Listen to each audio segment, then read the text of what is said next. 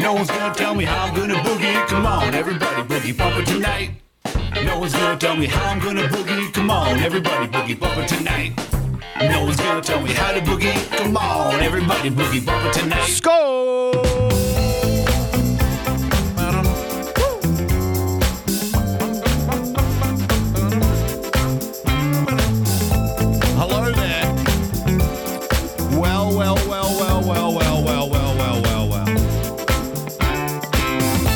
Chickens are coming home to roost, ladies and gentlemen. Winning TV with a diamond straight out of the gate. Wake up, wake up! Thank you for joining us, Winning TV, dlive.tv slash TV. Oh boy, have I got some stuff for you tonight. Thank you for joining us. It is the Monday night edition of the Daily Boogie podcast. If you could, please share the show out. If you don't want to, that's fine. I completely understand. I wouldn't either. As always, tonight's recommended drink, cheap box wine. Tonight's recommended snack, bland brand, no name crackers. This is the official wine and crackers broadcast right here on D Live on a Monday night edition of the Daily Boogie podcast. Thank you so much for joining us, ladies and gentlemen, boys and girls. If you'd like to become a full-time supporter of the show, then please, by all means, head to patreon.com slash boogiebumper. Become a subscriber by hitting that subscribe button on your preferred podcast player. And of course, if you would like to complain about just about whatever your little heart desires, then you can do so by following me on Twitter at Boogie Bumper. Ladies and gentlemen, welcome to Monday night.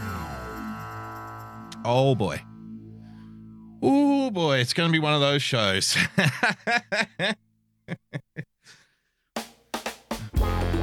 oh man, I've had some fun over the last 24 hours or so.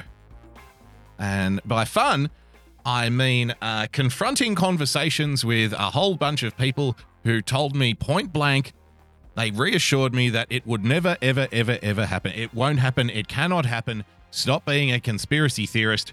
You're making too much of this. Uh, and like I said, the chickens are coming home to roost, ladies and gentlemen. Um, I don't know where to start with what I've got for you tonight. I did have a, a really fun show planned, believe it or not. I had a whole bunch of like sort of inconsequential stuff because I thought, you know what, we've been doing way too serious Ring for the too bell long. and get your cheese, man. Thank you for the sub, Goofy Boots. Uh, uh, thank you for the sub, Ring the Ferox Under. bell and get your cheese, man. because we've been doing serious for too long and I wanted to kind of keep it light, but then, you know, over the course of the last 12 hours, I've decided to, you know, throw all that out and bring to you instead something which is probably going to give you nightmares for the foreseeable future. So I don't know exactly where to start tonight. So how about we start with the latest, shall we? Let's start with the breaking news. Thank you for joining us. Uh, if you'd like to leave a tip during tonight's proceedings, by the way, the preferred method is, of course, dlive.tv slash boogiebumper, or you can head to streamlabs.com slash boogiebumper, ladies and gentlemen. Let's start here, shall we? Like I said, the chickens coming home to roost. Pardon me. Digital health passport trials underway to aid the reopening of borders. Thank you for the diamond, Gypsy. Where did you steal the diamond, Gypsy? Who did you steal the diamond from? Gypsy says, Good evening, boogers. Well, good evening to you too. Uh, this news comes to us direct from the UK, ladies and gentlemen. A new digital health passport is to be piloted by a small number of passengers fly- flying from the UK to the US for the first time next week under plans for a quote, global framework for COVID safe air travel, ladies and gentlemen. Remember, they told us it'll never happen here. And unfortunately, once again on this program,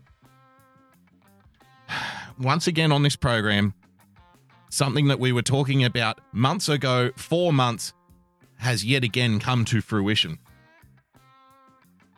Where we outlined word for word, verbatim, what was likely to happen. That being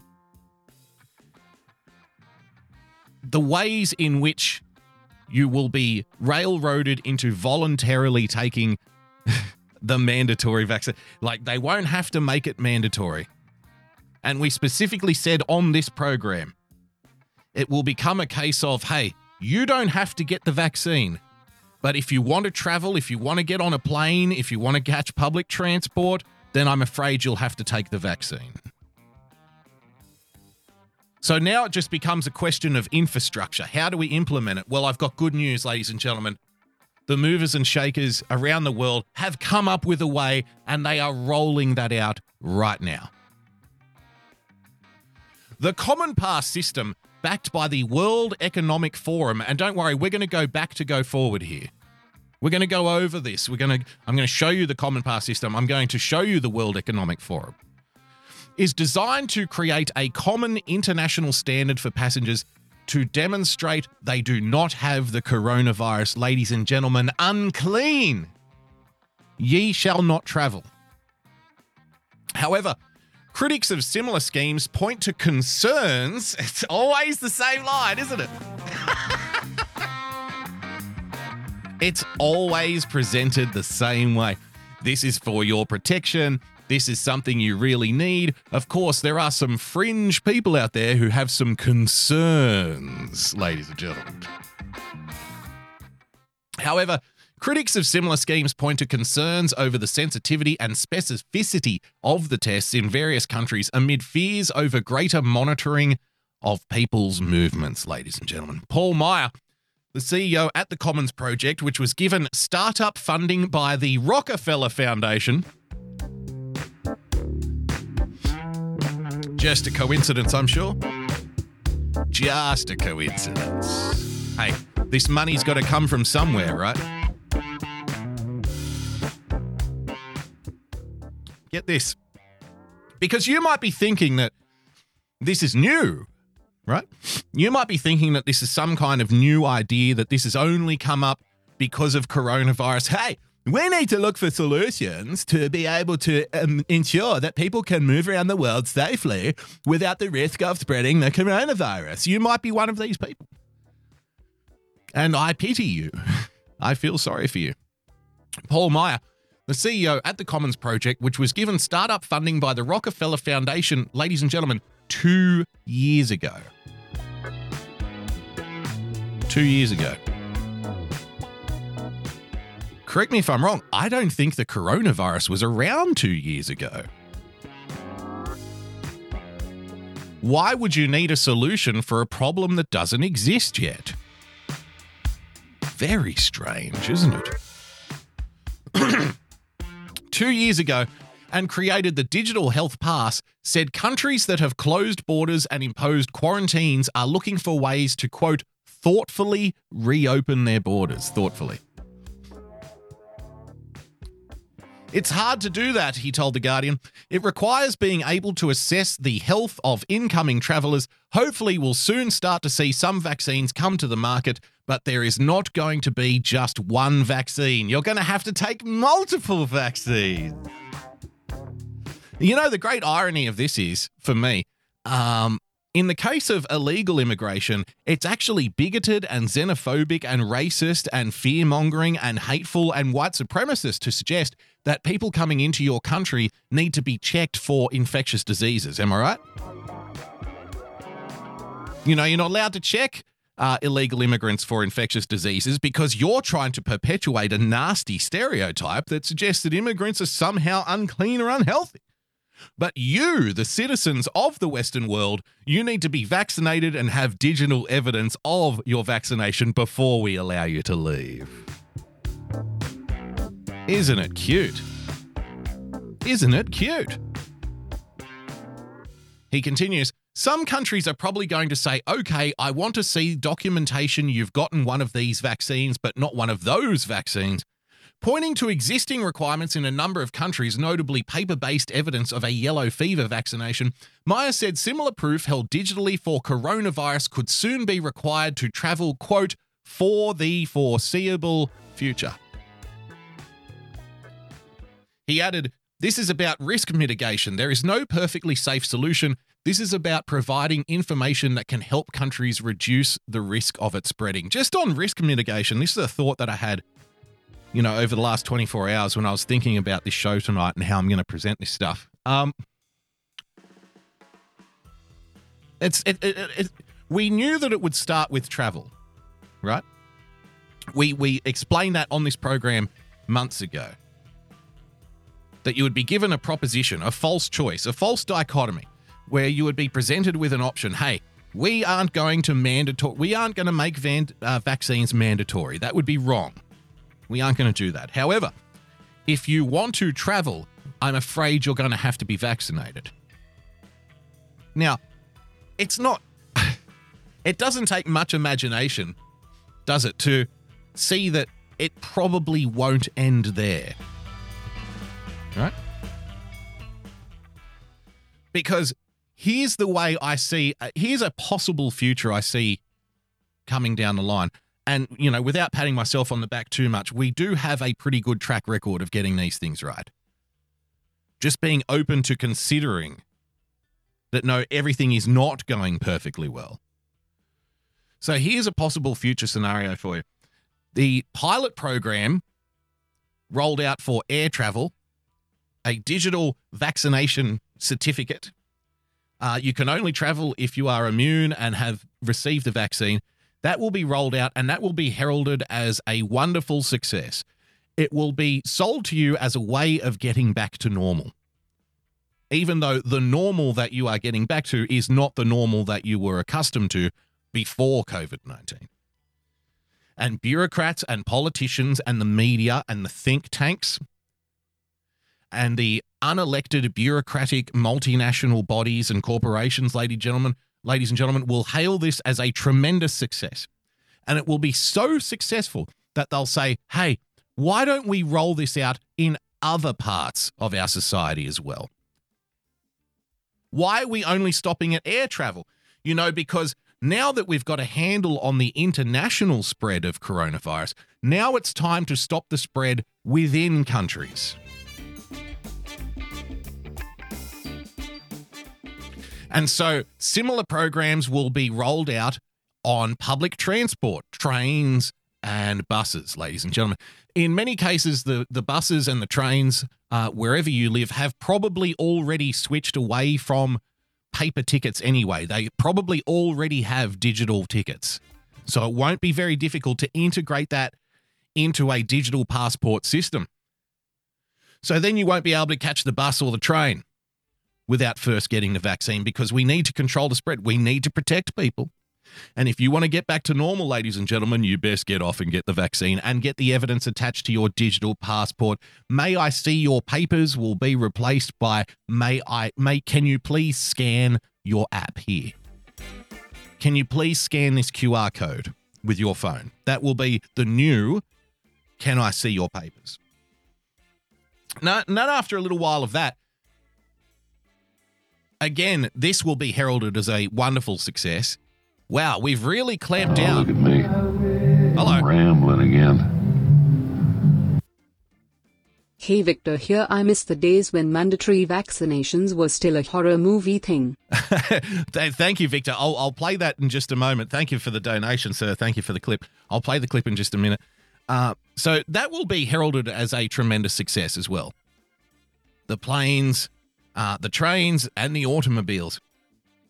And then they'll say, well, we, we've definitely contained coronavirus. We've stopped it from spreading internationally. We've stopped it from spreading within borders. How do we stop community spreading, ladies and gentlemen? Because it's all well and good to stop people getting on the buses and the trains and the planes unless they've had the vaccine. But people are still out there walking around. They're still driving their own personal cars and going to social centers like workplaces, restaurants, bars, their places of employment, ladies and gentlemen. How are we going to stop that? I know. What if we have some kind of digital scanner out the front of all of these establishments where you have to scan your app, your digital passport that you would use to get on a bus? Hey, we're already using it to get on the bus and it's working tremendously well. Why don't we have that kind of a setup out the front of your favorite restaurant, out of the favorite, you know, out of the supermarket, at your place of employment? Because now that we've cracked down on the international spread and the intra-national spread, now it's time to crack down on the community spread because it's just been working so well. And then without blinking, without much, you know, fighting, without, you know, without much debate, we will go from what we have now to a society that you have to scan your evidence of vaccination in order to travel internationally, in order to catch the bus, in order to catch the train, in order to walk into a restaurant, in order to get a job, ladies and gentlemen. Now, of course, there's going to be people who say it'll never happen here. Don't be ridiculous. It's a conspiracy theory. But here's what I've come to learn about such people. As I present to you this article today digital health passport trials underway to aid the reopening of borders.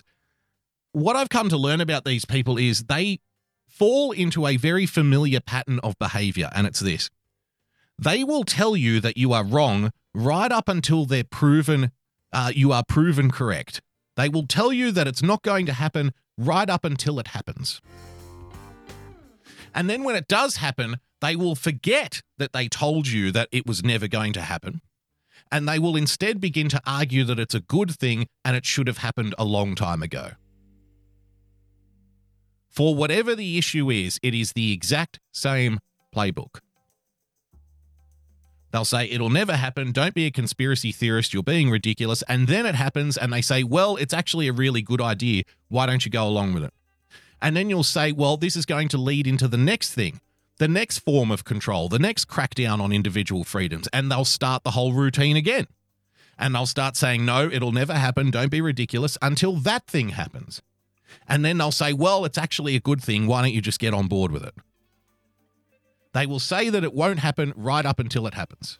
And then they'll pretend like they wanted it all along. This is the pattern that I've noticed after a few years of this. So let's see what Victor von Schroom sent us, ladies and gentlemen.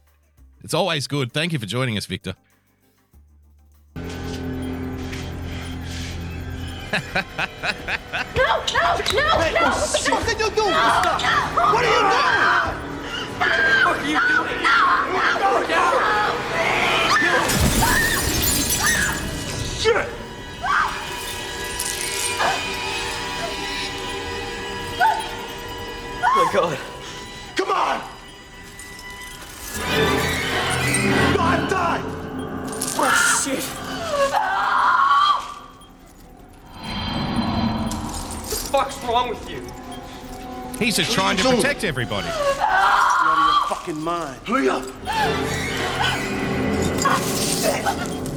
That's one way of getting people to take the mandatory vaccine. I don't know if that classes I don't know if that's classed as voluntary. but that's one way of getting around it. Thank you so much, Victor. Carrying on with our article here. He added, this is about, oh, uh, I, I lost my point. I lost my train of thought. Risk mitigation. So consider the things that I just laid out for you. And you might say, well, my business would never force me to get the coronavirus vaccine, right? Like, my company's not going to make me do that. My company is pro freedom. My company is pro liberty. They would never, ever, ever get their employees to do that. And that might be a crutch that you can lean on that helps you sleep at night for the time being. But I've got two words for you, ladies and gentlemen insurance premiums.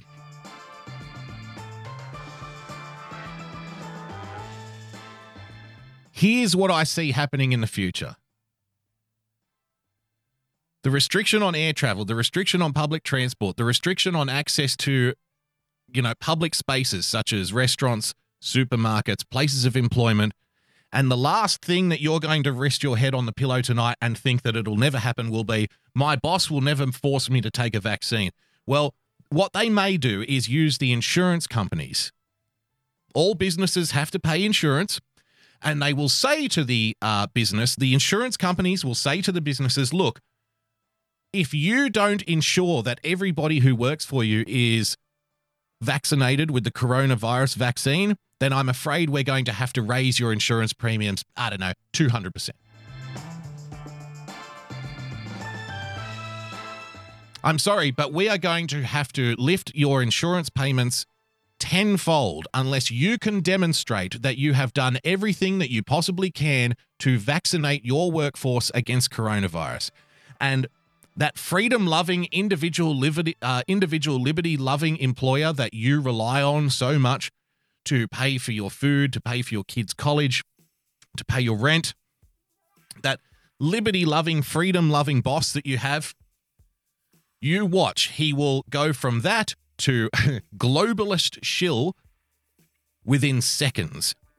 Because if the choice comes down to protecting your rights or going bankrupt, I'll give you I'll give you a 50-50 shot. Which one do you think the business owner is going to take?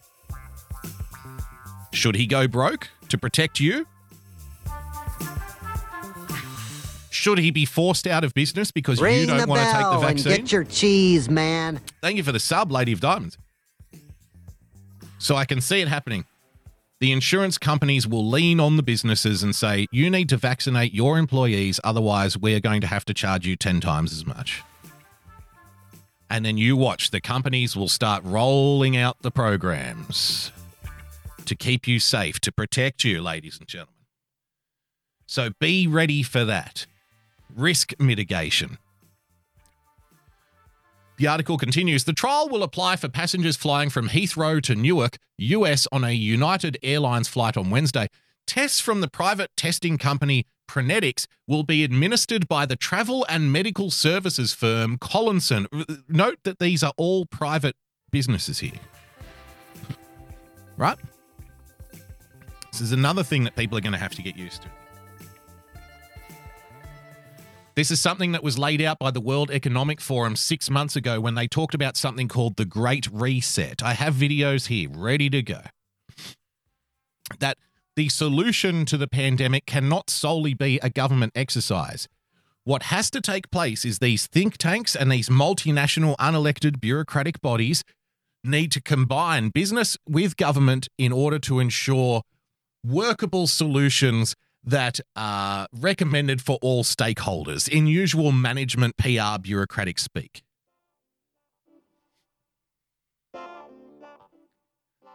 Governments using private businesses, ladies and gentlemen, to roll out these quote unquote solutions. So the, the, the testing company Prometics will be administered. The, the test was made by the company Prometics. It will be administered by a services firm called Collinson in a COVID 19 testing facility set up with Swissport, another company. it follows a pilot by Cathay Pacific on flights between Hong Kong and Singapore, ladies and gentlemen. However, the test used generally in the UK is not a te- uh, test of infectiousness, experts have said, as it does not distinguish between those who have the virus and are infectious and those who no longer have the infection. So, let me move on from that to this, ladies and gentlemen, all the way down. So that's the UK covered. Now let me bring you all the way down here to little old Australia and this video which came out yesterday. First use case that will be underway and we hope to have completed by this time next year is to digitise the incoming passenger card. So at the moment, everybody who arrives into Australia, be you a foreigner or an Aussie, uh, you would complete this card and it has your contact information, your details, as well as some of the biosecurity information. Um, that obviously is sometimes difficult to read. It takes time to manually process this, and it's always for your convenience, isn't it? time after time after time. You know, the reason that we're rolling out uh, this digital passport with the vaccine, you know, check associated with it, it's not because uh, we're interested in increasing levels of control. It's not because we're interested in, you know, restricting people's movements. It's because filling out one of these cards is just so damn inconvenient.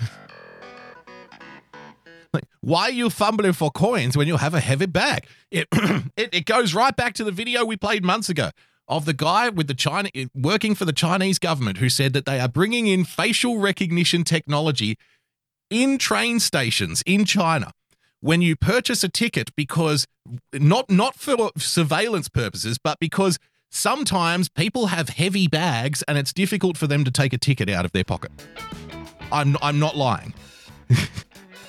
they really do think you are this stupid. so here we have the wonderful, the, the the magical digital passport because filling out one of these cards, you know, it's hard to read. Sometimes you can't get the pen to work, you know uh, do we have a pen? Can I have a pen? Does anybody have a pen? You know how you know what a hassle that is every time you travel in, into Australia, having to fill out one of these cards. Wouldn't it be so much better? Wouldn't it be so much more convenient if we didn't have to fill out these cards at all? What if we just had a digital version? Sounds fantastic. See, we care for you. We're trying to make things as easy on you as we possibly can. In the future, when we need to be able to contact trace people, Uh-huh. um, we of course would like that information to be able to get to health authorities uh, immediately rather than having to go through the process of entering Right. the data and across to them. We want your medical records being available to the health authorities as soon as possible. We want your health status on a government run database so any bureaucrat working with, with the clearance to do so can access your private medical information with the click of a button. That's what we want.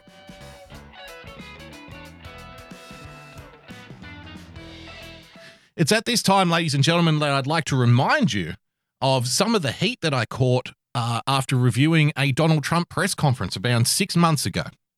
And in that press conference, Donald Trump was talking about how Google is coming up with this wonderful idea, talking about contract contact tracing and the like. Uh, what he failed to mention during that press conference was that Google is in fact trying to move into the medical information marketplace. This is Google's, you know, kind of final frontier. And at the time, Google was running a pilot program in California where they were offering free coronavirus tests. Yay. Nothing bad can nothing bad will ever come when a corporation offers you something for free, right? So they were offering free coronavirus uh, tests in California in exchange for you signing a waiver saying that they have access to uh, share your personal medical information with the government. Google is MAGA. You got Microsoft, you got Apple, you got Google, and you got Amazon. It looks like MAGA to me. Google is MAGA. So from this time next year, our expectation is that we'll no longer need this incoming pass. look at the look at the dramatic, you know, tearing of the card. Oh, we no longer need this archaic, ancient, ancient idea. We no, no we no, no we no longer need to go through with this pain and torture of having to fill out a card manually. We're not doing that anymore. Fuck it. We're moving with the times. We're getting digital up in this bitch. passenger card because we'll have a fully digital incoming Yay! passenger card. And what's more, by having a digital product, in the future, should there be a globally available vaccine, we'll be able to attach a authentic vaccination certificate to the incoming passenger card so that we will know if a person has indeed had that vaccination or not.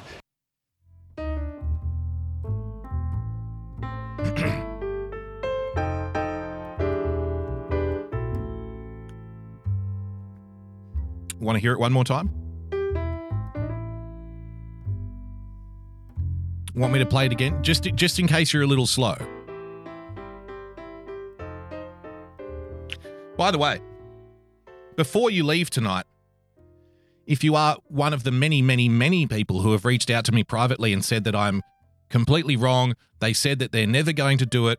They said that there's not going to be any kind of restriction. They're not going to force people to get vaccines, yada, yada, yada. If you're one of these people, just before you leave tonight, if you would, there is a sorry book just near the front door. Now, just before you leave on your way out, if you could be so kind to sign the sorry book, the Boogie Bumper sorry book, sorry, you were right. Uh, just sign that on your way out. That would be wonderful because I like to keep a record of all of the people who hope against hope, who convince themselves that things aren't happening when they are, and dedicate themselves to arguing until they are blue in the face that something is not possible when all of the available signs we have point to the exact opposite. Let's play it one more time. incoming passenger card because we'll have a fully digital incoming passenger card. And what's more, by having a digital product, in the future, should there be a globally available vaccine, we'll be able to attach a authentic vaccination certificate to Wow. the incoming passenger card so that we will know if a person has indeed had that vaccination or not. There you go. It'll never happen here.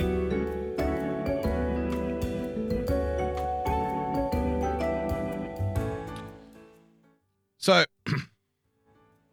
like I alluded to, ladies and gentlemen, in the beginning, we know that the funding for this particular exercise was given by the Rockefeller Foundation around two years ago, long before the coronavirus was ever a thing. So, where did these conversations really start to pick up steam? I've gone back into the Wayback Machine, I've gone back into the, my time machine to go back into the past to bring you a few little items you may be interested in. Ladies and gentlemen, the first one here from April 6th, 2020. Have a look at this. So what's April? What's that? About six months ago? Yeah, about six months ago. Okay. You're only hearing about the digital passport now. Well, not you, because I know the listeners to this, you know, program have been on top of this for a long time because you fucking listen to this program. So, but other people out there who are not paying attention to this stuff or who don't care or just tell themselves every single night before they go to sleep that it could never ever possibly happen here they have no idea how long this has been going on. To them, this is a, a wonderful idea that benevolent leaders and benevolent rich people are rolling out to ensure that you can be protected when you go on holidays. That's the way they think about it. That's about as far as it gets. So, six months ago, this was the kind of material being passed around the global corporate news entities, ladies and gentlemen. Have a look at this. Six months ago. The coronavirus has transformed the world, where empty streets and shuttered businesses are the norm, and billions are under lockdown. But researchers around the world are developing tests and conducting clinical studies to explore if people who have been infected and cured are no longer at risk. The aim is to eventually allow people to go back to normal life. The idea behind this is that if people get immune through natural infection, they would have a similar situation to someone having received a vaccination.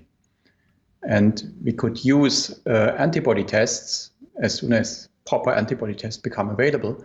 We could use antibody tests to document that immunity exists Britain, which is struggling to speed up testing, has floated the idea of a so called immunity passport. Six months ago. Six months ago, the signs were there, and we weren't listening, we weren't paying attention, we didn't care.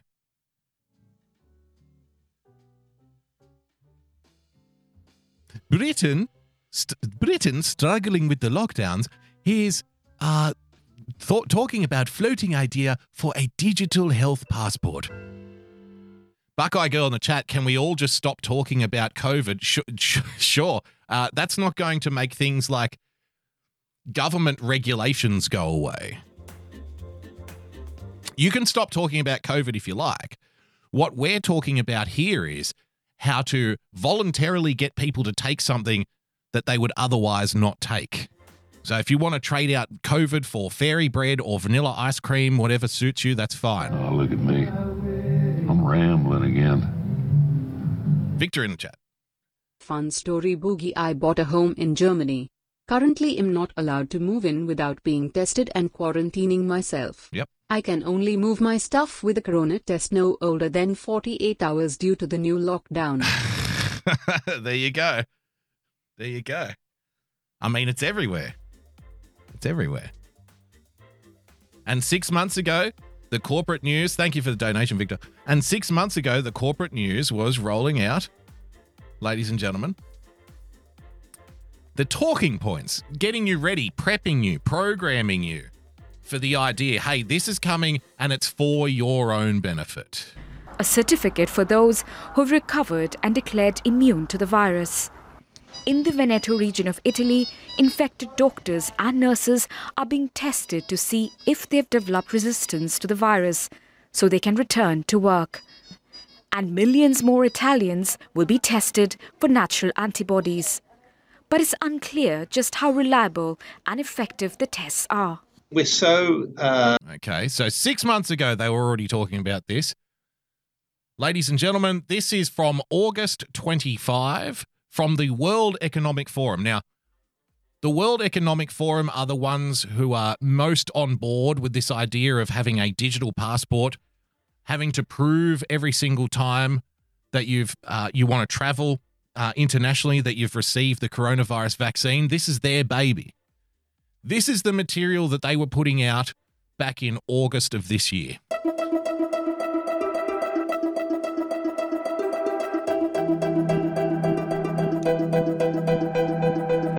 Uh, it says on the screen Common Pass is a framework to link health data and COVID 19 tests with travel. Common Pass is a platform that lets people safely and securely collect their health information, whether it is a negative COVID test result. Oh, it's safe and secure. Of course it is.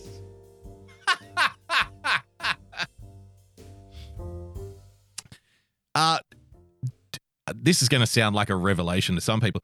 Do you know what's even more safe and secure when it comes to sharing your private health information? Not sharing it. That's even more secure. Wouldn't you agree? You know, even more secure than putting my private information on a digital cloud, being able to be accessed by governments and health bureaucracies, is not putting that information on the cloud in the first place. That's so much safer and so much more secure. It's amazing. Or eventually a record of a COVID vaccination. Eventually, a record of a COVID vaccination, ladies and gentlemen. Exactly. Kitty B nails it in the chat. Months later, they will find out it was never safe and secure, like they do with literally every other fucking thing that they do manage that information, control it themselves, control it and yourself. then be able to let that information be used to demonstrate that they have had a negative test or they have been vaccinated, so they can get on an airplane or travel to another country. August this year. August this year. We are rolling out technology that will safely and securely allowed private citizens to upload their personal medical data so they can be allowed to travel to another country. And it doesn't even say just to another country, so they can get on an airplane or travel to another country. Because it'll start with international travel, right? Well, we can't let you get on this plane without proving that you've been vaccinated uh, because of you know international travel restrictions, and you'll say that's fine. I'll just take my holiday uh, on the other side of the country, and then they'll say, well, it's actually for domestic flights as well, because we've got to stop the spread from one state to another. You wouldn't want people on the other side of the country getting infected, would you? What, don't you care about the old people? It's good, isn't it? For countries, it gives them the ability to actually know confidently that this person who wants to come visit them can actually safely be admitted into their country without risk of exposing other people in the country to to COVID. it's all about convenience. It's all about safety and convenience. It's all about something that we've discussed on this show ad nauseum for a long time, something called the protection meme, ladies and gentlemen. And the protection meme springs out of this idea in politics whereby people are far Ring more the likely. bell and get your cheese, man. Thank you for the gifted sub, Iceman. People are far more likely to go along with something if they think it's going to protect them. How do how do we get people to go along with an idea that they would otherwise not be in favor of? Well, we need to sell it to them as something that they absolute, absolutely positively need in order to keep them safe. The most common use of the protection meme is in the way of laws. And, you know, I've explained this before, but it's worth doing it again for new listeners. Because politicians will come out and say, we need to pass this law in order to protect you from X, right? This law is designed to protect people from X, Y, Z. But laws don't protect you from things, they never have protected you from things. And you're going to be in a chat now and you're going to be listening to this going, but but Boogie, of course they do. Laws protect me from stuff. No, no, no, they don't. Here's the evidence. If laws protected you from things, there would be no drink driving. There would be no murder. There would be no assault. There would be no credit card fraud. There would be no break and enter. There would be no armed robberies. There would be no rape. All of these things are against the law. All of them still exist. Laws don't protect you from anything. Laws turn actions into criminal actions. That's what they that's what they do. Laws say to a society, here is a list of behaviors which we deem unacceptable. They don't protect you from the behaviors, they prosecute those who offend. They turn actions into criminal actions. That's the protection meme. That we can pass laws to say that we're going to protect you from stuff and you'll go along with it because you think you're being protected when in reality you're not being protected at all. You're just signing away another freedom. You're just signing away a you're saying to the government this particular action here we don't we deem it now to be a criminal offense. Have at it. That's what laws do. They don't protect you from shit. So now we stand here on the precipice of a society into the future where you will literally be banned from traveling unless you take a vaccine. Whether you're anti-vax or not anti-vax, I don't particularly care. I'm not I'm not really an anti-vax person per se. I'm not. What I am anti though is people being denied access to a marketplace, people having restricted freedom because they are skeptical of the idea that the government jabbing a needle into their arm is for their own benefit. That's what I'm against. Especially when especially when the thing that is in that syringe has been boasted about by these governments as being rushed through at record speed. I think everybody has a right to be skeptical about that.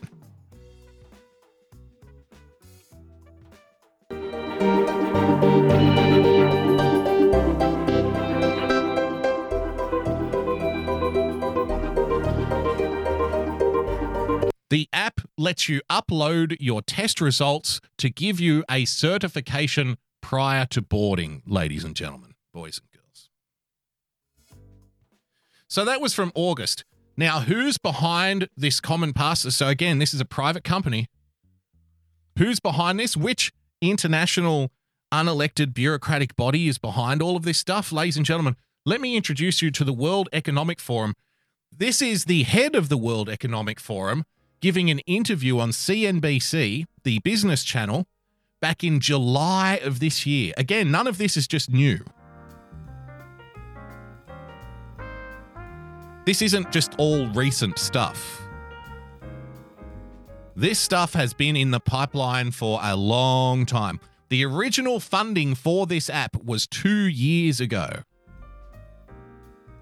from the Rockefeller Foundation, keeping you safe. So here's an interview that the head of the World Economic Forum gave on CNBC all the way back in July of this year. Have a look. I don't know how it will play out in uh, November, but November. what we know We are now we, we are now what days away from November, ladies and gentlemen. Two weeks away from November.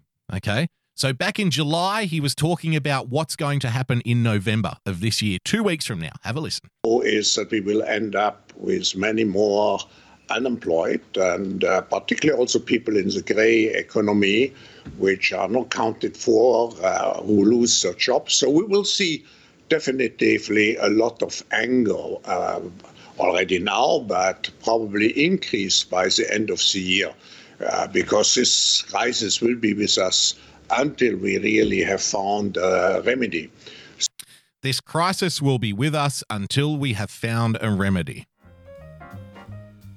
And one of the remedies is telling people that they no longer have a right to free movement unless they first receive a vaccine. So um, we have to prepare for a more angry world. We have to prepare for a more angry world. Listen to this.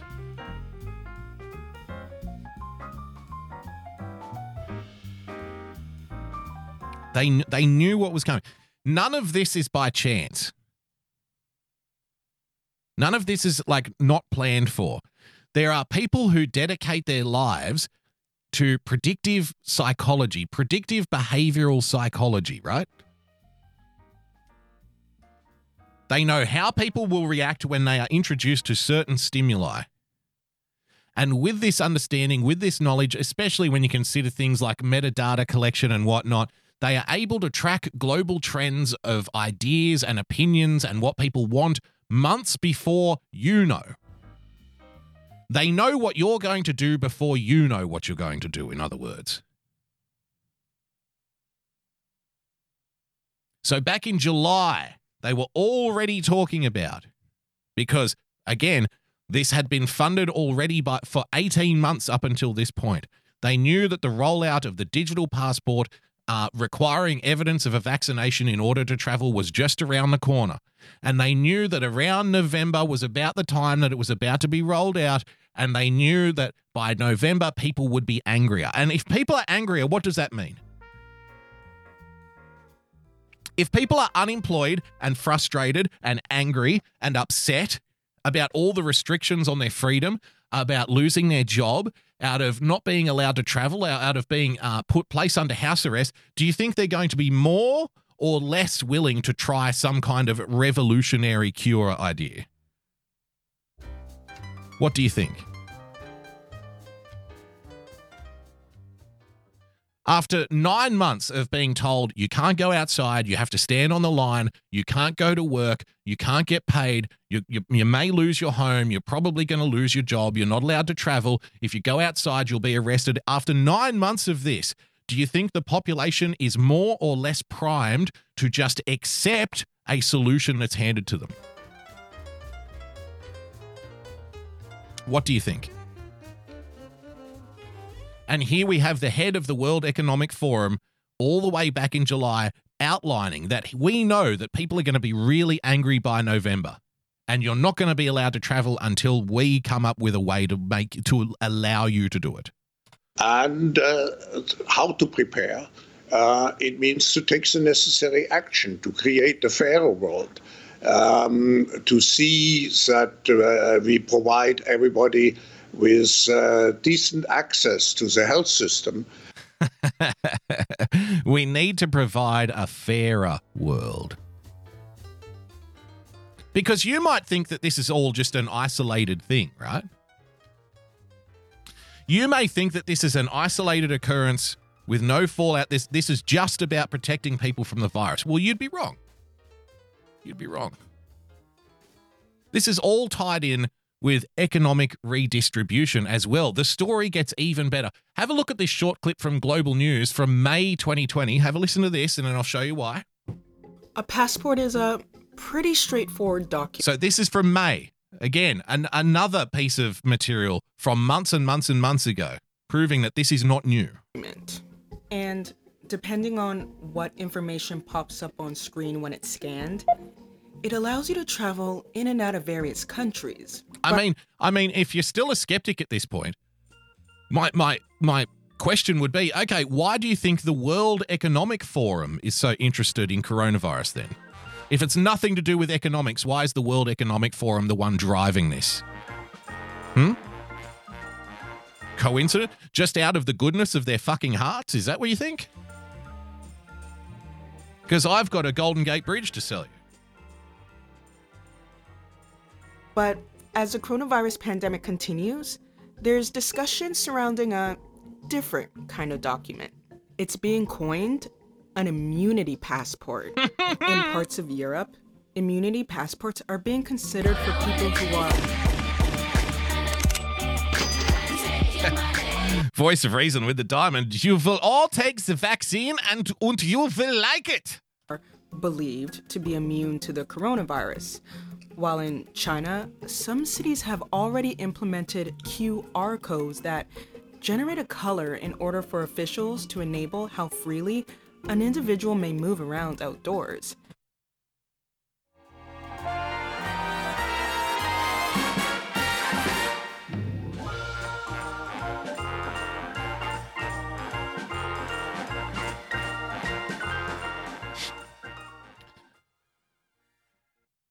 It always amuses me when people say things like, it'll never happen here. You've got no idea what you're talking about. We first started covering on this program how China does this back in March, at least Ma- probably February. We showed the clips. We showed the clips of people trying to get into their workplace, right? And they would have to scan their phone. Remember, if it comes up green, they're allowed to go in. If it comes up red, they have to isolate. Green and red. Uh, you know, this this is your passport to having freedom. We've since then watched Western governments copy exactly what China has done, just on a slower timeline. China did the lockdowns. China did the travel bans. China placed everybody under house arrest. China did mandatory testing. China did contact tracing. China rolled out the app uh, to, you know, the vac- the vaccination passport, if you want to call it that, the immunity passport. They've already done this. And Western politicians the world over are doing everything they can to pretend like they've come up with some kind of new idea.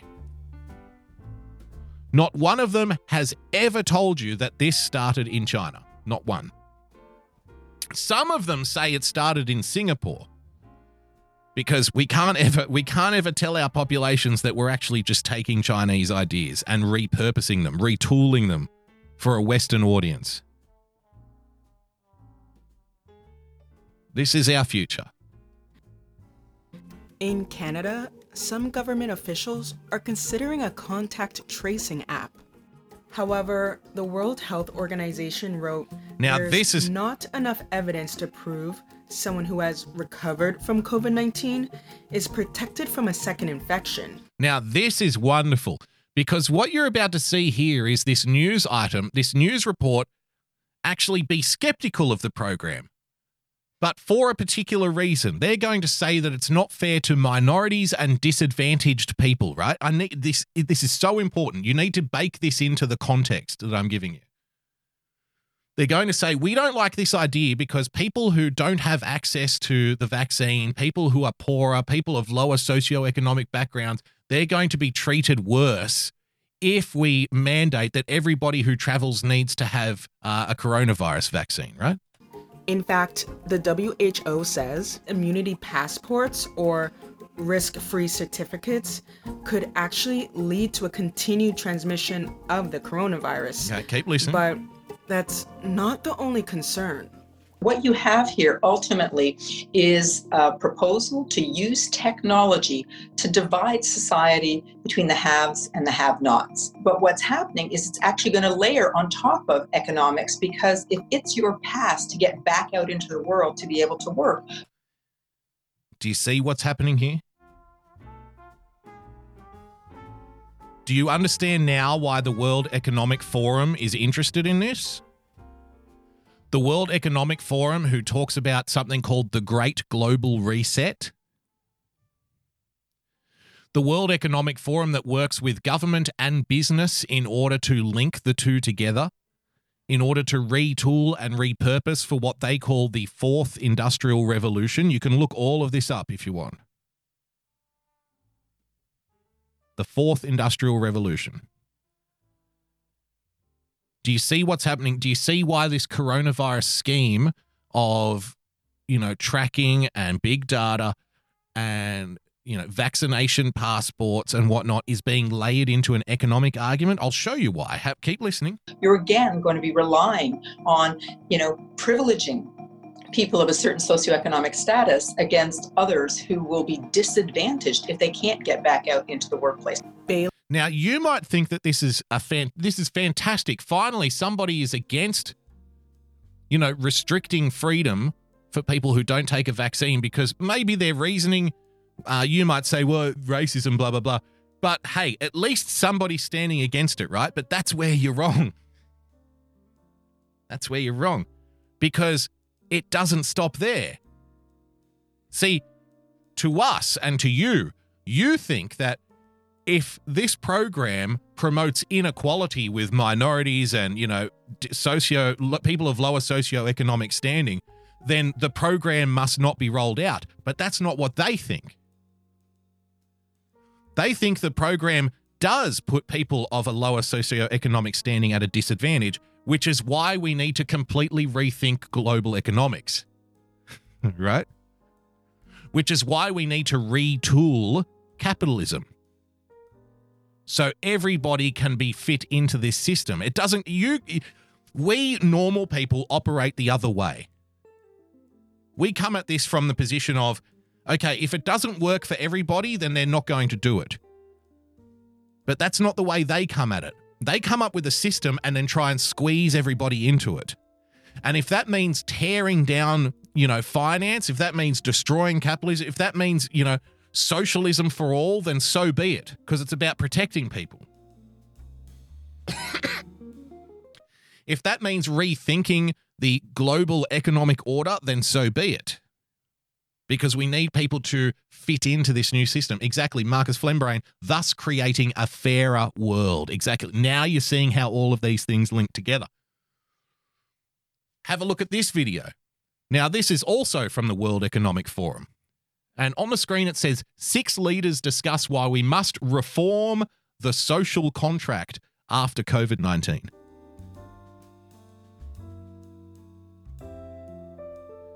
Now, if you don't know what the social contract is, that's that's fine. Let me explain it to you. The social contract in political philosophy, which is very boring to most people, I understand, but the social contract describes a concept known in political ph- uh, philosophy, that being the arrangement between the governed and the governors. And, you know, boiled down to be very quick and very short about it, it describes what freedoms people are willing to give up in exchange for protection. Right? That's what's that's what's known as the social contract. Like, I will be part of this society. In exchange for taking this, this, and this from me, I expect X, Y, and Z from you, the ruler. Right? That's generally what it means. That's generally what it refers to. And it's got its roots in Hobbesian political theory and stuff. I don't want to get too wonky on it. But you can, again, you can read all up, up on all of this yourself. You know, the idea that society is a, a war of all against all and without without laws, without a social contract, we would be stuck in a you know a primitive Mad Max style uh, dystopia. That's basically what it boils down to, right? So the social contract now must be reformed, but that's one way of it's that's only just grazing the surface because when we talk about the social contract, we're talking about a lot of things. We're talking about primarily individual freedom what individual freedoms should be allowed and which individual freedoms should you give up to the government in exchange for safety, in exchange for protection, in exchange for not living in a Mad Max style uh, dystopia, right? So when they talk about reforming the social contract, in layman speak, they're actually talking about reforming the idea of individual freedom. Right? So now that you know that, have a listen to this from the World Economic Forum, ladies and gentlemen.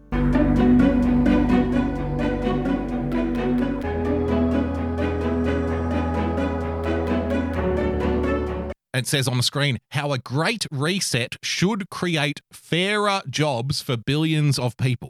First of all, we have to have the. De- Look who it is, Mr. John Kerry. What a surprise.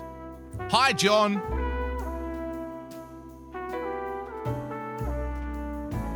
Hi, John. What a, what a surprise that John Kerry would be there. Touting the Great Reset, the Great Economic Reset, providing a fair, a more fair and just society for all. Isn't it wonderful? Remember, what we want to do is restrict people's travel unless they sign up to various.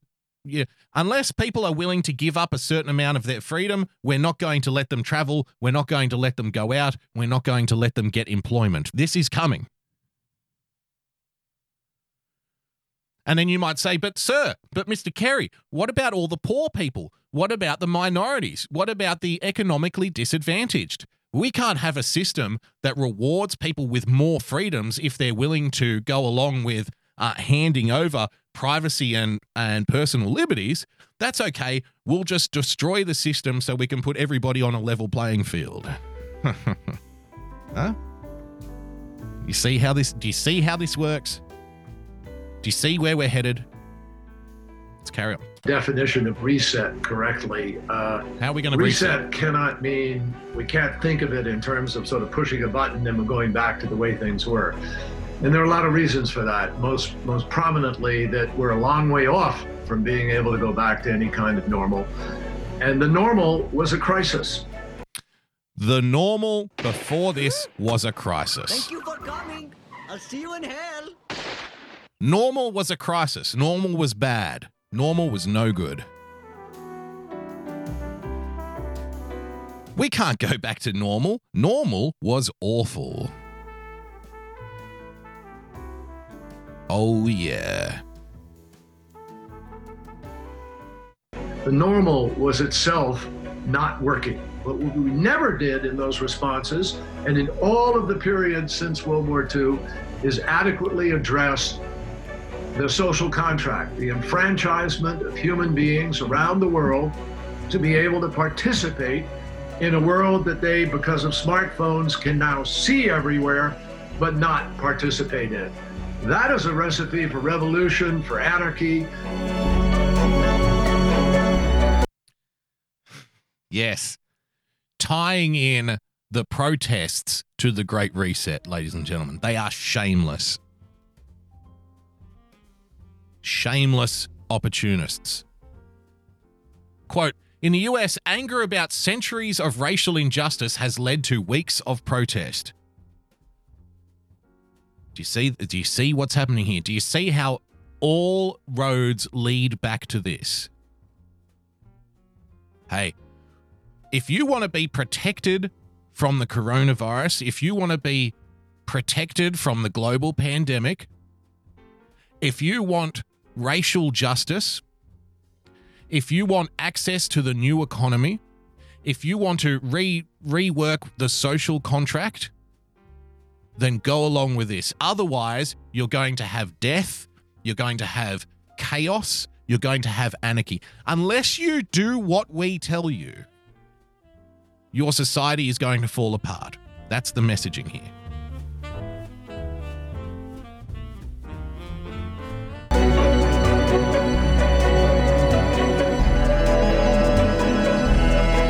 What you're seeing in the United States is a past due notice the unpaid debts owed to black Americans for the last 401 years.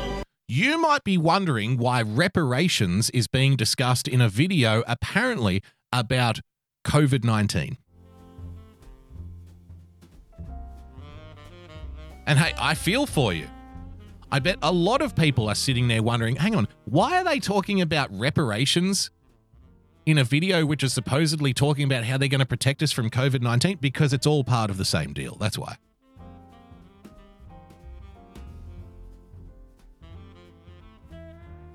COVID 19 is the vehicle.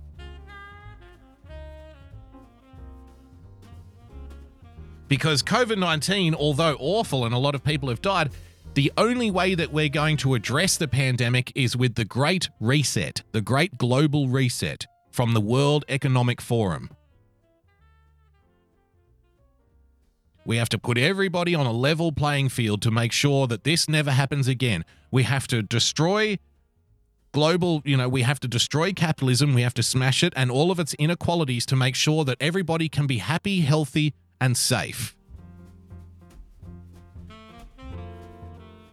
This is policing always is the spark. Public safety is always just the This guy comes from an organization called, believe it or not, in in very Orwellian flavour, he is the president of the Centre for Policing Equity.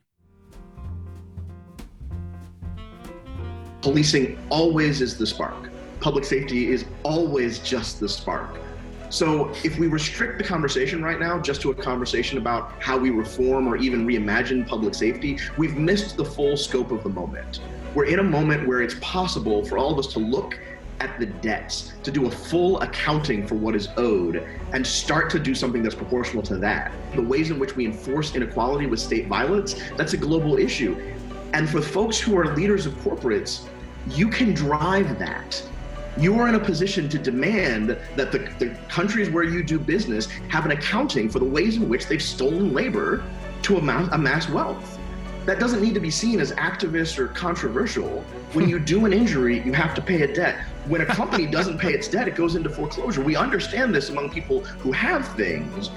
It's just there's so many people who don't, who don't have a political voice and certainly don't have a corporate voice, that they can't raise it to demand the things that all of the rest of us would require of a functioning society.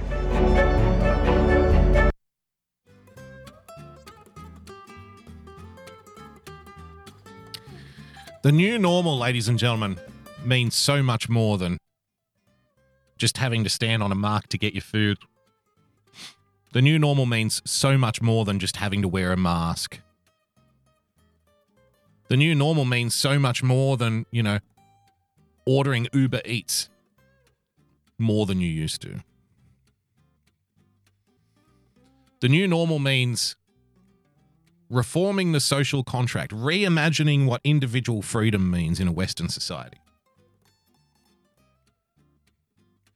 Thus, the removal of certain freedoms. The new normal means a global economic reset. Redistribution of wealth from the haves to the have nots. The new normal means complete violations of individual freedoms unless you sign up to things that you would otherwise not sign up to, such as vaccines and whatnot. The new normal means the idea of freedom itself needs to be reimagined so much to the point where even your most personal, private health information needs to be poured over and passed around just in order for you to get a job in the first place. And like I said, if you think that you you may think that hey, I can go without international travel. Fuck that. I can go without driving a bus. Fuck that. I can go without going to the supermarket. Sure, they're going to want to scan my digital vaccination evidence when I go to the supermarket and restaurant, but I can go without that as long as I have my job.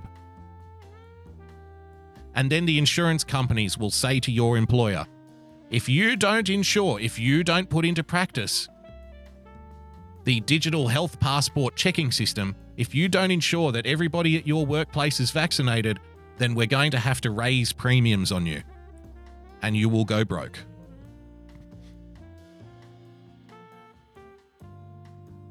And if you don't like that reality, don't worry. There's going to be thousands of other assholes just waiting around the corner to take your job if you don't want it. That's the new normal. And we stand right at the beginning of this journey. With the health passport, which was first funded two years ago by the Rockefeller Foundation, rolled out by private industry in conjunction with unelected international bureaucratic bodies. The groundwork was laid over six months ago in the corporate media, prepping you, preparing you, programming you for this new reality, for the new normal. And now the governments of the UK and Australia are rolling it out today as we speak. So, much to look forward to. With that, I'm going to take a quick five minute break here. Sorry, I, I, went a little over for that first segment, but so much there needs to be put out. Um, we're going to take a quick little five minute break. I'm going to refresh my drink, visit the little boys' room, and when we return, I've got so much more for you. I don't even I don't even know what we're going to cover in the second half of the show. So it'll be a surprise for you and a surprise for me. So stick around. You're on the Monday. You're here on the Monday night edition of the Daily Boogie Podcast. See you soon. Inverted,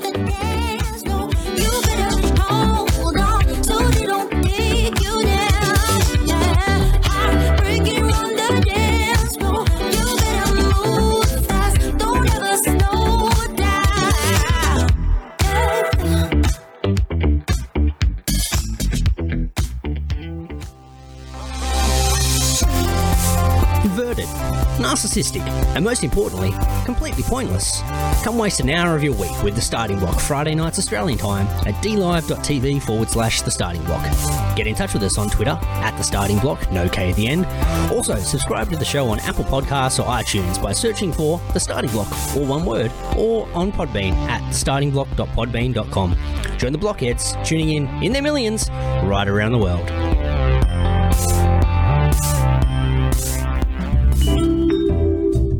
Hello, my name is Frozen Asian, and I like to tell you about my show, The Sunday Night Shit Show, every Sunday night at 10 p.m. Eastern Standard Time.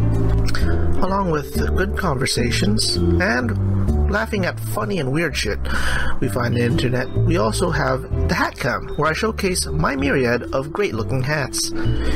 Here is a testimonial from a great friend of mine who has enjoyed my hats lately. I I hope your next hat is a bullet. Jesus mhm. Christ! What are you fucking Asian Dick Tracy? What's with you? Why do you, do you have to ruin my evening? Like I, I was just gonna just listen, you know, listen to my buds do their show, and you, you gotta, you just gotta do this. You, you just do the show without the hat. so you're not enjoying it? No. Dude, Asian Oh, come Dick on, secretly Tracy. you enjoy it. You look No. like you're going undercover in, in Argentina, but it's not working. I hate you. I hate you. and I Oh, hate come on, you stupid secretly love it. No, no, I openly hate it.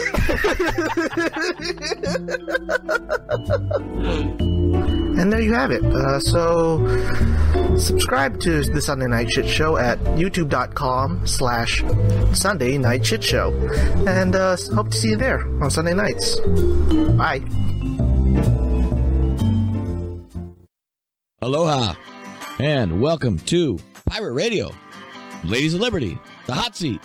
Or maybe this is my daily traffic report. I don't know.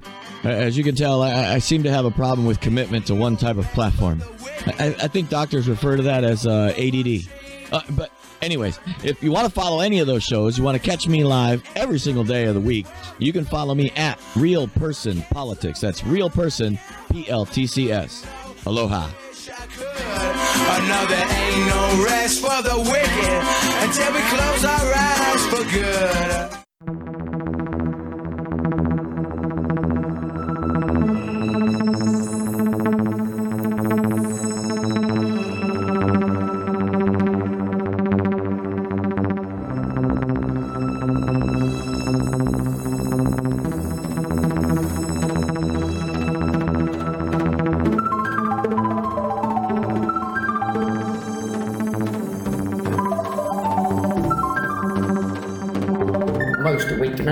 Join my good self UK Neil over at DLive for the Great Awakening show. That's over on DLive at dlive.tv stroke UK Neil. Get yourself out of that matrix and get over to the Great Awakening.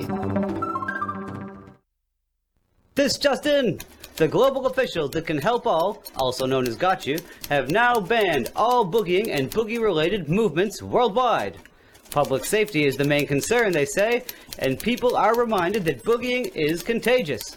Anyone caught boogieing will be dealt with in the harshest terms police have reported. More at 11. this world can get you down. There's just one thing you can do. You gotta get back up and shake it all around. No one's gonna tell me how I'm gonna boogie. Come on, everybody boogie bump it tonight. No one's gonna tell me how I'm gonna boogie. Come on, everybody boogie bump it tonight. No one's gonna tell me how to boogie. Come on, everybody boogie bump it tonight. Coming back. Second half of the show.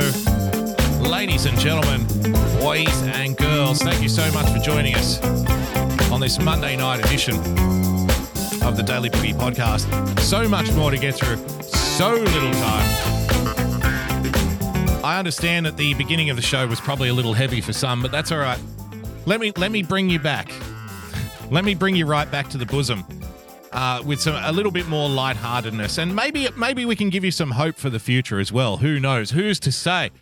Because luckily for us, there are blue check marks, there are intelligent people, there are thought leaders, there are influencers, there are journalists, there are politicians, there are bureaucrats, there are experts, there are scientists, there are community activists, there are leaders all around us who have only your best interests at heart, ladies and gentlemen.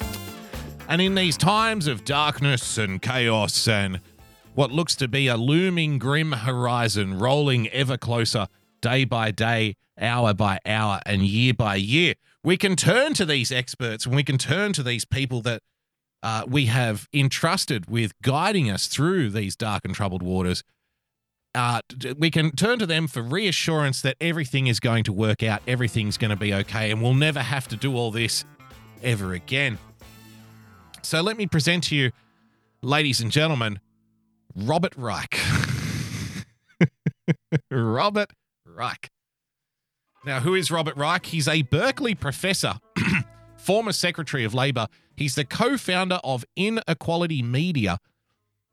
Okay, Robert Reich. Robert Reich.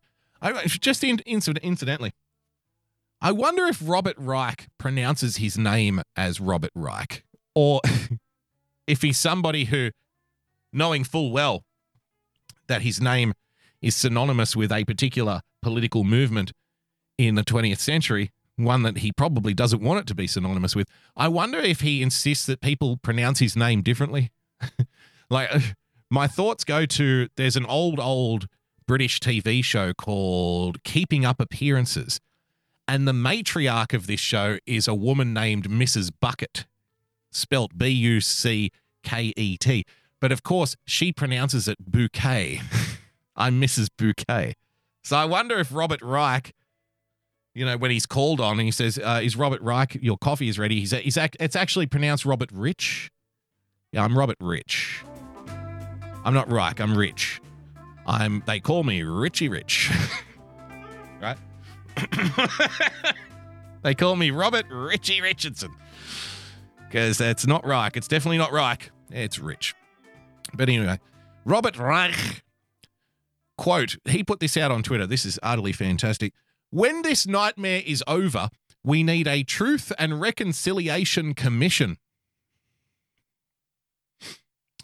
It would erase Trump's lies, comfort those who have been harmed by his hatefulness, and name every official, politician, executive, and media mogul whose greed and cowardice enabled this catastrophe. Yes, literally a witch hunt. Literally 1984. This is how freedom dies, ladies and gentlemen. This is how freedom comes to a shuddering halt. And then, of course, when he was responded to by many, many well natured people who said, actually, this is something that happens in military dictatorships. You know, hunting down your political opponents and exposing them and taking them out of positions of power because they disagree on how a country should be run. That's something that happens in the most dystopian, nightmarish regimes around the world. He doubled down, as people like Robert Reich always do. and he said, I love the people responding to this tweet as if it's a radical, undemocratic idea. And then he put up something with Robert Mugabe and Nelson Mandela, who, as we know, especially in the case of Robert Mugabe, not, not, not, a radical in any way, shape, or form. And then we must ensure that this can never happen again. Expand SCOTUS, abolish the Electoral College, grant statehood to DC and Puerto Rico. These people have no historical understanding of the things they want whatsoever.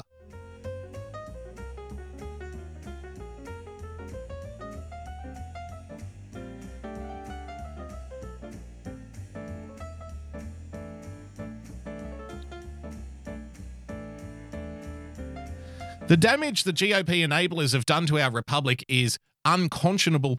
No forgiveness or reconciliation. They must be remembered in not only 2020, but in 2022 and 2024. Legitimate investigations, not witch hunts, should also be held with accountability for violations of the law. How about a Truth and Consequences Commission instead? At the very least, there need to be a lot of people banned from government service for life.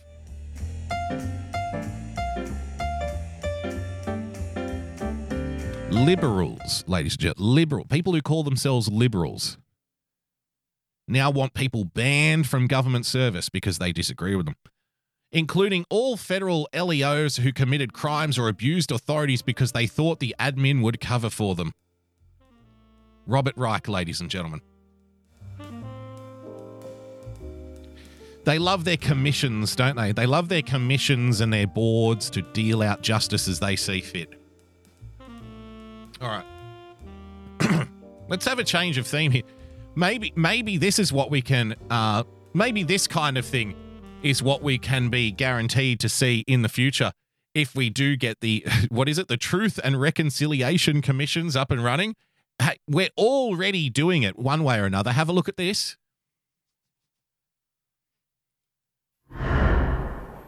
Of all the questions to come from last night's town hall with President Trump, one of the big ones was who is the woman nodding behind Trump?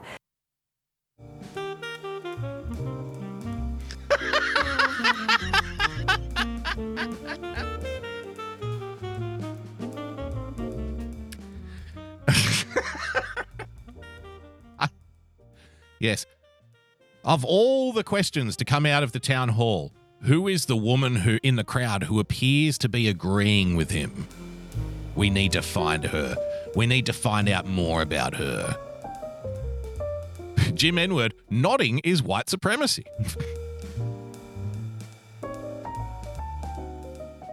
Do you see the lengths they'll go to? Because exactly, you can't have that on television.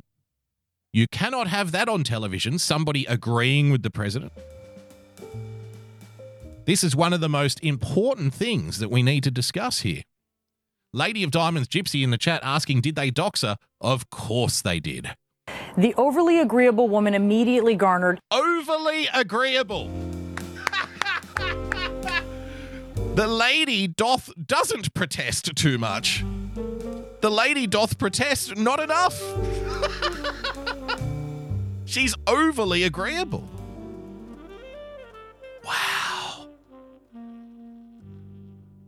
Scary, huh? I bet you thought that it would just end with people wearing a red hat. You know what I mean? Hey, we saw somebody with a red hat. We need to find out who this red hat person is. We need to make an example out of them because it's all about, you know, watering down support, isn't it? We need to make the idea of supporting Donald Trump publicly so terrifying that you would never ever do it. Right? These people are dangerous, unhinged, ideological lunatics. They have they have no uh, hesitations in asking for truth and reconciliation commissions, which would go around and witch hunt any supporters of their opponents and drag them out into the street and make an example out of them. Name and shame. You know, when you see these people in the gas station and the restaurant, you push back on them and you tell them they're not welcome here. Remember that? Remember that? They meant it. It wasn't just rhetoric. They mean it. And yes, a woman nodding on TV behind the president, that's enough to get the CNN newsroom word into action. Who is the woman nodding Ring the bell Trump? and get your cheese, man. Thank you for the sub, David. The overly agreeable woman immediately garnered internet fame, and she has been identified as immigration attorney Mayra Joli. As the president was questioned on a range of topics, Joli could be seen nodding as Trump answered. Despite the town hall event being billed as an audience of undecided voters, Joli is actually a Trump supporter who ran for Congress as a pro Trump candidate in 2018. And look, she's so proud of herself, isn't she? look at the look at the look of satisfaction on her face. We got her. We got her. It's like she's just found a terrorist living in a fucking rat hole in the desert somewhere. We've after all these years, we found her. We found the immigration attorney who was nodding behind the president.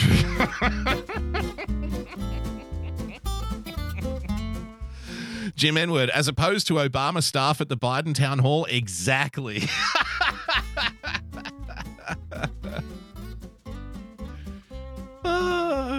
Alex Daugherty is joining me now. He is the Washington correspondent for the Miami Herald, and he tracked down the nodding woman who everyone wanted to know uh, her identity. So tell he tracked down the nodding woman that everyone wanted to know her identity. Tell us what you found out about her. Just, you know, tell us who she is.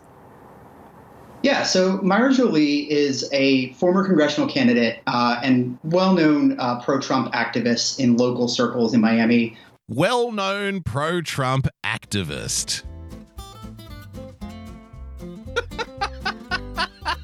they really are shameless. They are shameless and pathetic. We need to make an example out of this woman.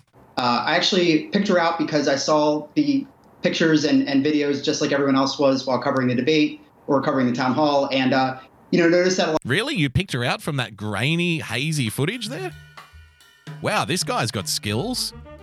No, I was just watching the coverage and I noticed that this blurry image behind the president, I was able to recognize her. a lot of her mannerisms look similar, uh, having written about her and, and Her mannerisms look similar. Of course, of course, of course, of course. It would be conspiratorial and wrong to suggest that the organizers of the town hall, that being NBC, who kept a record of everybody's name who was in that room for the purpose of contact tracing, it would be ridiculous to suggest that the organizers of this town hall, having noticed the woman nodding behind the president, would leak out her name and personal information to some local reporter from Miami in order to get the story out there so she can be uncovered, right? That would be a silly thing to suggest.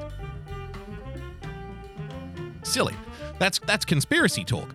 What's really happened here is this guy is so he's, he's so much of a modern day Sherlock fucking Holmes. He was able to look at this blurry image and tell from the way that she's nodding that it must be the person he's thinking of.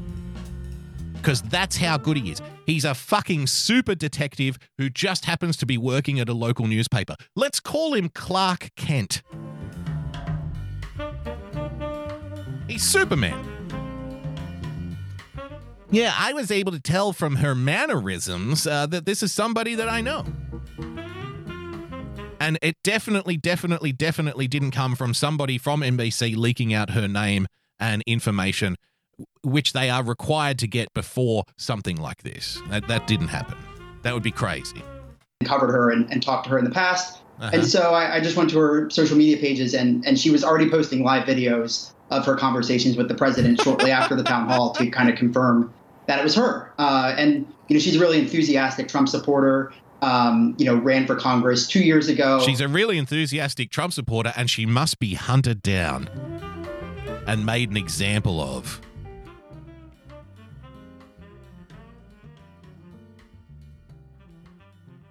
Uh, you know, and you know, Sinister Charlie in the chat says, "What a weasel." That's that's something worth mentioning as well. These are the people who intimidate everybody.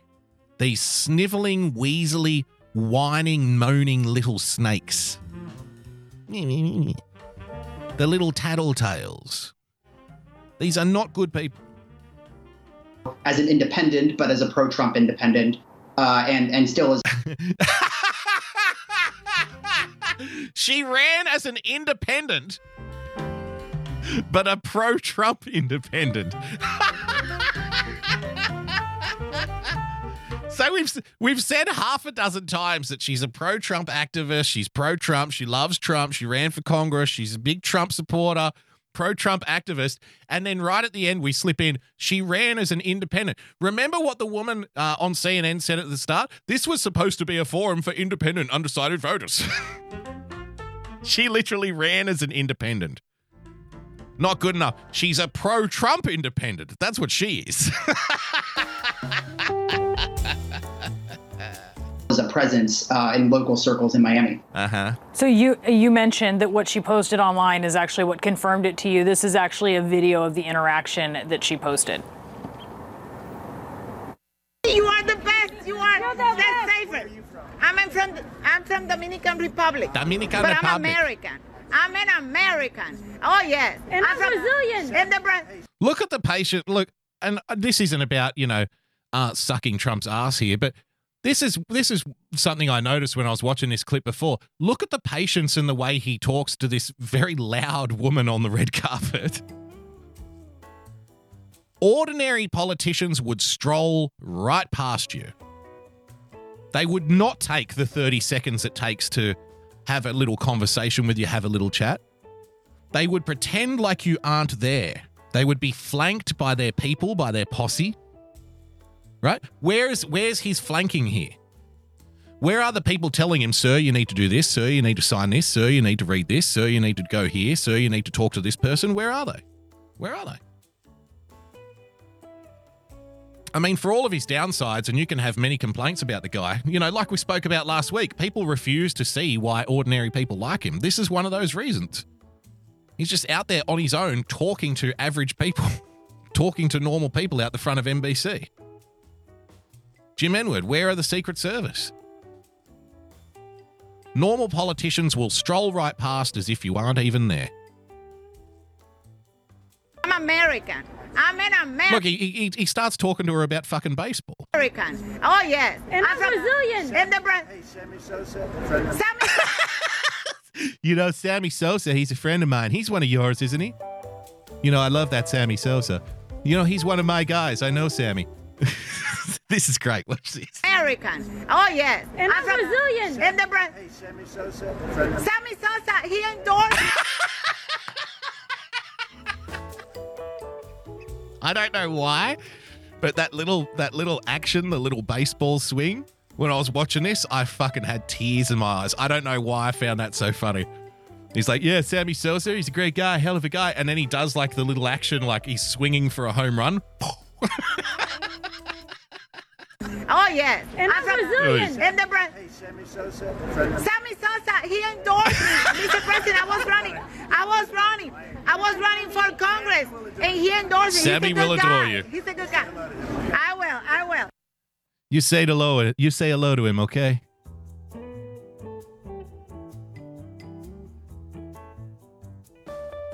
And you know what? People have spent like the last four years saying that, you know, Trump's inaccessible. People can't give honest analysis now because it's way too partisan.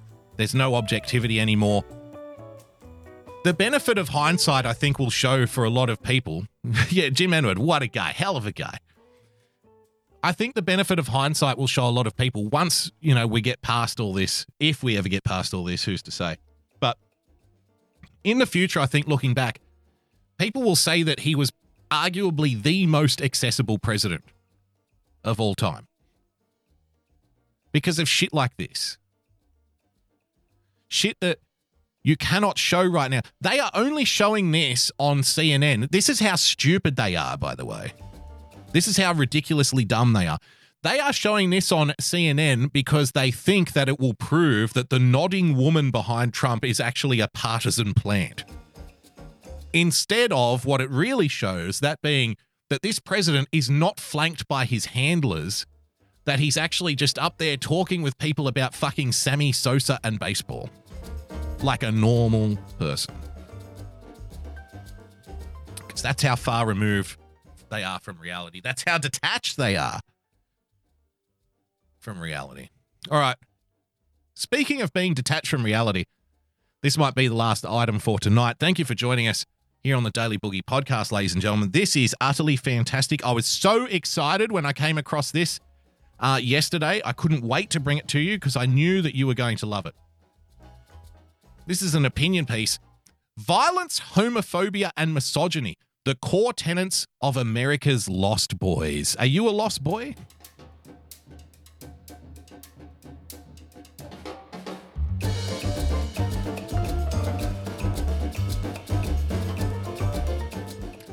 The reason I like this because I myself, like so many of you, somebody said it earlier in the chat tonight. Can we just go back to the 1990s? Right?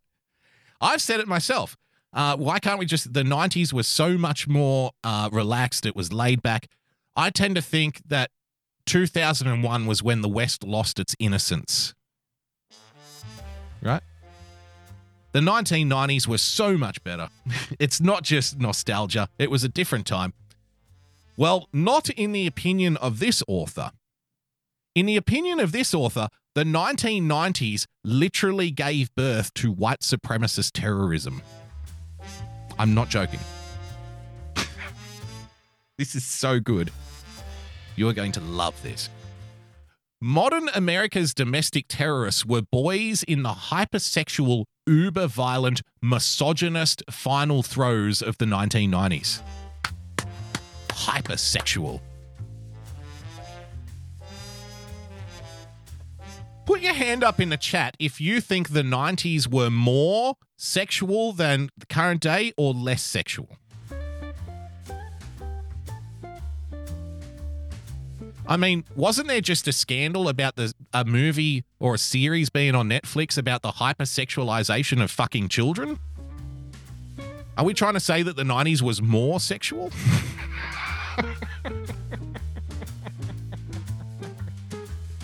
oh dear. Everybody's less, less, less, exactly less. Not in the minds of some. Now seems like a good time to look under the hood of masculine rage here in the United States. Boys, you're Caucasian, you're male, you're healthy. Compared to the vast majority on the planet, you're privileged, pampered, well fed, swimming in a warm bath of superabundance. This is you, that we're speaking specifically to the white males here in the audience. this, this, this author is describing your experience as a white male. Okay. You're Caucasian, you're male, you're healthy. Compared to the vast majority on the planet, you're privileged, pampered, well fed, swimming in a warm bath of super abundance. Let's get this straight. You're furious? You feel hard done by? If it weren't for grown men swaggering around the streets clad in combat gear, toting assault rifles, this would be laughable. Because apparently, in the mind of this author, every single white male in the every single white male on earth is a fucking millionaire doing just just doing superbly well. You've got everything you could hope for.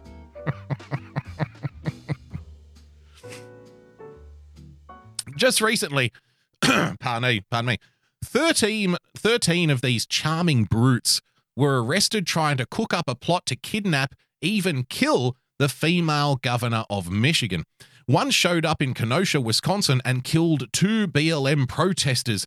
All this to the adolescent cheerleading of the President of the United States, the country's commander in chief, the one who wanted his generals to provide him with a North Korea style parade, complete with tanks and missiles, he of the nuclear codes. What's telling in that litany isn't the commander in chief or the generals or the tanks or the nuclear tipped missiles, it's that adolescent tag. As a stage in human development, adolescence has a dodgy reputation. It's associated with an onrushing hormonal storm leading to everything from barely controllable, though understandable sexual urges, to bad skin, to wild mood swings, to sudden and extreme personality morphologies. In boys, it can be a time of untamed aggression and attraction to violence. Even aimless violence. Ben K. Veritas with the diamond. May I ask what shade of skin this author is? No, you cannot, Ben. That would be a microaggression. Sorry. Can somebody please ban Ben for being a racist? of course you can't ask. What a horrible, horrible thought. You know how this works. It can be a time of untamed aggression and attraction to violence, even aimless violence, violence that requires no ca- uh, causal spark. Adolescence is also an age where adult models become hyper important. What is admired and aped in adolescence can often carry on through life.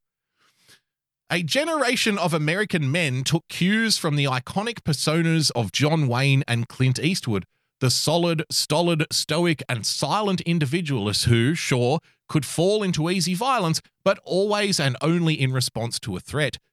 They were the protectors and defenders, their aggressions well bounded and contained by a strong ethic, a personal code of honor.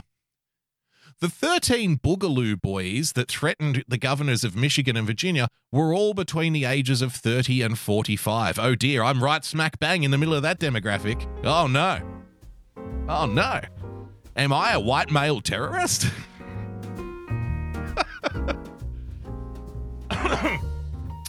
This is also the predominant demographic cohort for the other major white nationalist cults the Proud Boys, the Oath Keepers, the Three Percenters. The FBI has just identified these, identified these groups as the greatest single terrorist threat now facing the country. The men in these groups came of age in the 1990s. This, this is the piece de resistance of this piece. this is the cherry on top. The men in these groups came of age in the 1990s, where the teenage touchstones of male modeling had moved on from Wayne and Eastwood. They'd been reimagined and replaced by pro wrestling, sexist, homophobic gangster rap, and Fight Club.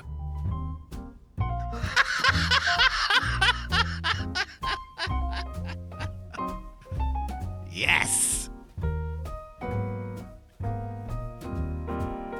Now, I've got to put my hand up and admit, growing up, Fight Club was one of my most favorite, it still is one of my most favorite movies and book. The book is just as fantastic. Here we go. I can see I can see why this would be so problematic to this author. Why this author thinks white male terrorism is born out of Fight Club, ladies and gentlemen. Because have a listen to this. Have a listen to this. Uh, by the way, Fight Club, written by one of the greatest authors, living authors of all time, uh, Chuck Palahniuk, who is a gay man. He's a gay Jew, I think. so it's obviously the tome of the white nationalist uber terrorist, ladies and gentlemen. But have a look at some of these dangerous thoughts that are present in Fight Club. If you could fight anyone, who would you fight? Fight my boss, probably. Really? Yeah, why? Who'd you fight? Fight my dad. I don't know my dad. I mean, I know him, but he left when I was like six years old, married this other woman, had some other kids. He like did this every six years. He goes to a new city and starts a new family. Fucker setting up franchises. My dad never went to college, so it's real important that I go. It sounds familiar. So I graduate. I call him up long distance. I said, Dad, now what? He says, get a job. Same here. Now I'm 25. Make my yearly call again. Say, Dad, now what? He says, I don't know. Get married. I mean, you can't get married. I'm a 30 year old boy. We're a generation of men raised by women. I'm wondering if another woman is really the answer we need. We're a generation of men raised by women. I'm wondering if another woman is really the answer we need. Because what is so common in all of these things here, where they talk about the dangers of toxic masculinity and stuff, what's evidently true is they just want men to be more like women. Men need to talk about their feelings more. Men need to be more empathetic. Men need to display their feminine traits. They need to cry more often. They need to talk about their problems more often. They need to talk about their fucking feelings more often, right? It's not just about masculinity, it's about changing what masculinity means into something that more resembles femininity. You know, we did the story last week on Friday. Men with deep voices apparently are more likely to cheat. But there, the, the article also, you know, the science also says that men with deep voices are more likely to attract, quote, higher quality women. Which is awful. Awful for feminism.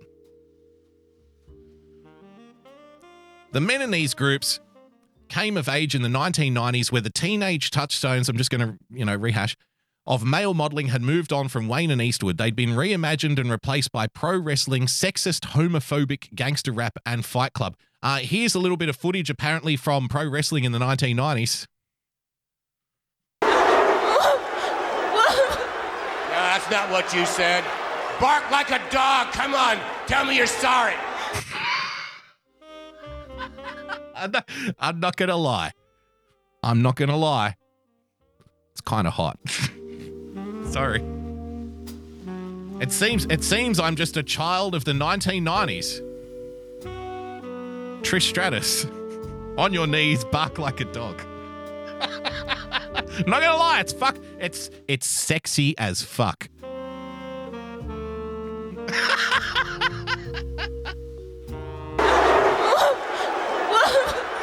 that's not what you said. Bark like a dog. Come on. Tell me you're sorry. Oh. All right. Great clip choice from the author. The article continues Here, masculine violence is acted out in a near vacuum, unmoored except as show performance, a substitute for the harder work of meaning. It's a method not to gain or defend, but fill a void in an increasingly pointless and materially oversaturated culture, which is exactly the point that fucking Fight Club makes if this idiot writing this piece took the time to actually understand the message of Fight Club. He's actually agreeing with what he's actually agreeing with Fight Club and he doesn't even fucking realize it. That's how dumb this idiot is. The violence, homophobia, and misogyny are the explosions of a fantasy life that is empty at its core. There is no ethic, no under, uh, uh, no identifiable code. The one thing that could be said in its defense is that it may be more a reflection of fear than rage. They're always telling you how afraid you are all the time, aren't they?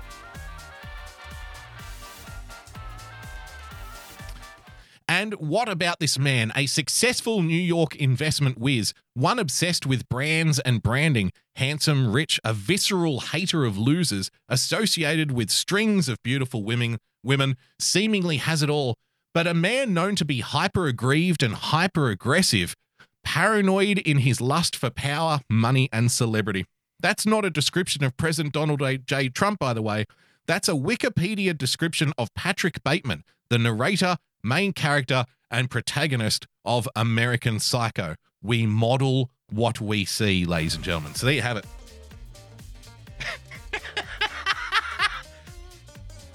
the white male movement, the white male terrorists, the awful, misogynistic, homophobic, racist white nationalists of today, ladies and gentlemen, learnt their trade by watching WWF World Championship Wrestling. They watch watching professional wrestling in the 1990s and Fight Club. No,